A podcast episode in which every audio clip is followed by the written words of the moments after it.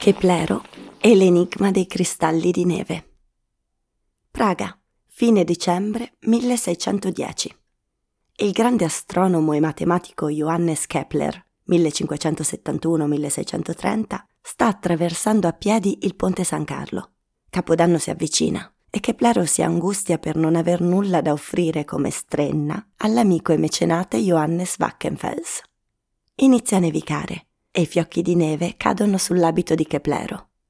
Percorrevo il ponte, confuso dalla scortesia che vi avrei usato qualora mi fossi presentato senza strenna. Ora, caso volle che i vapori si condensassero in neve per effetto del freddo e che alcuni piccoli fiocchi mi cadessero sull'abito, tutti sessangolari, a raggi villosi. Eccola, per Ercole, la cosa più piccola di qualsiasi goccia, piccola ma fornita di forma. Ecco una strenna d'elezione per un amatore del nulla e degna d'essere offerta da un matematico che non ha nulla e non riceve nulla, perché i fiocchi cadono dal cielo e sono simili alle stelle. Ecco il dono che potrebbe offrire al suo protettore, un dono semplice e al tempo stesso unico, delicato e misterioso. Ogni volta che si mette a nevicare, succede regolarmente che le prime particelle di neve assumano la forma di un asterisco a sei angoli. Il fatto è dovuto a una causa precisa.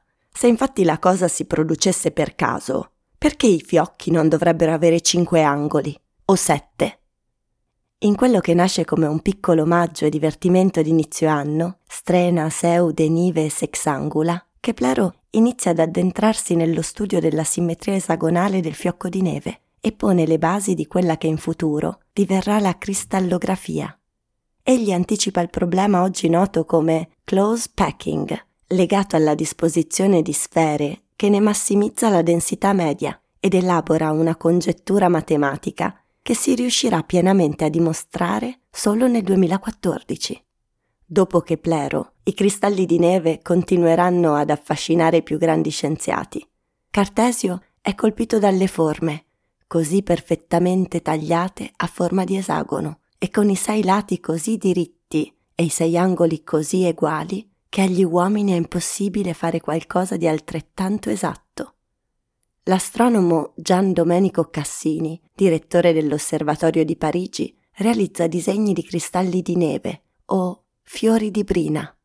Il fisico e naturalista Robert Hooke ne raffigura un'ampia serie sulla base di osservazioni al microscopio nel suo capolavoro Micrografia 1665.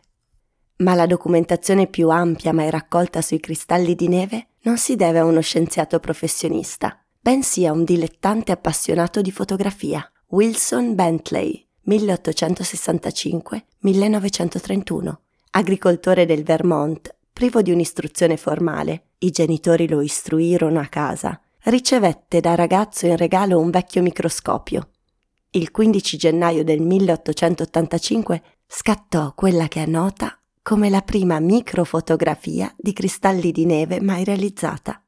Fu una rivelazione e l'inizio di una vocazione. Al microscopio scoprì che i fiocchi di neve erano miracoli di bellezza, raccontò nel 1925. Sembrava un peccato che questa bellezza non potesse essere vista e apprezzata da altri. Ogni cristallo era un capolavoro di design. Quando un fiocco di neve si scioglieva, quel design era perduto per sempre. Tanta bellezza scomparsa, senza lasciare alcuna traccia dietro di sé.